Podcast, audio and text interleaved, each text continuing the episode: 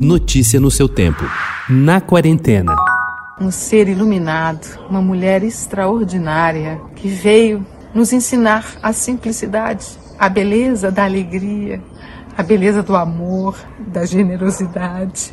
Então, mamãe nos ensinou muitas coisas.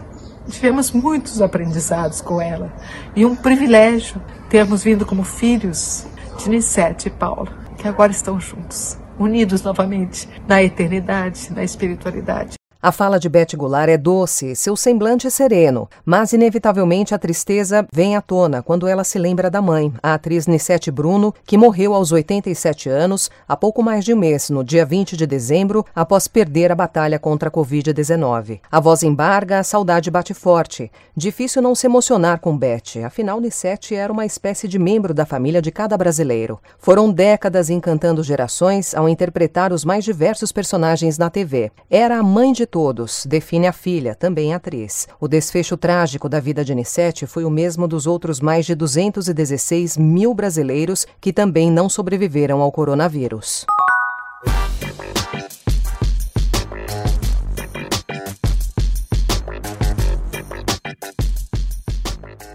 Logo depois que as máscaras se tornaram um acessório essencial, os estilistas lançaram suas próprias versões. Máscaras feitas de seda, tweed e cetim, decoradas com franjas, laços e lantejoulas, para o dia e a noite, para casamentos e comícios políticos.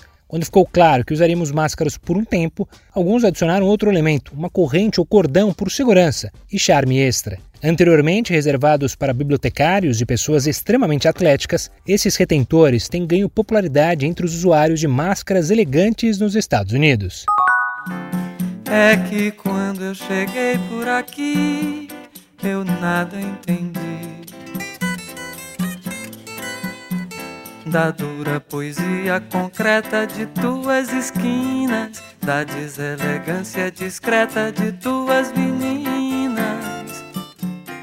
A beleza da tal dura poesia concreta das esquinas de São Paulo, como canta Caetano Veloso em Sampa, vai muito além de seus edifícios. De obras públicas a residências, grandes criações arquitetônicas se espalham pela selva de pedra, fazendo com que a cidade seja uma das poucas no mundo a dispor de um acervo tão rico. Fábio Valentim, arquiteto, professor da Escola da Cidade, organizou o livro Um Guia de Arquitetura de São Paulo, 12 percursos e 124 projetos, que propõe uma compreensão da grandeza da cidade paulista, com suas várias regiões e territórios e seus recém-completados 467 anos de história. Notícia no seu tempo.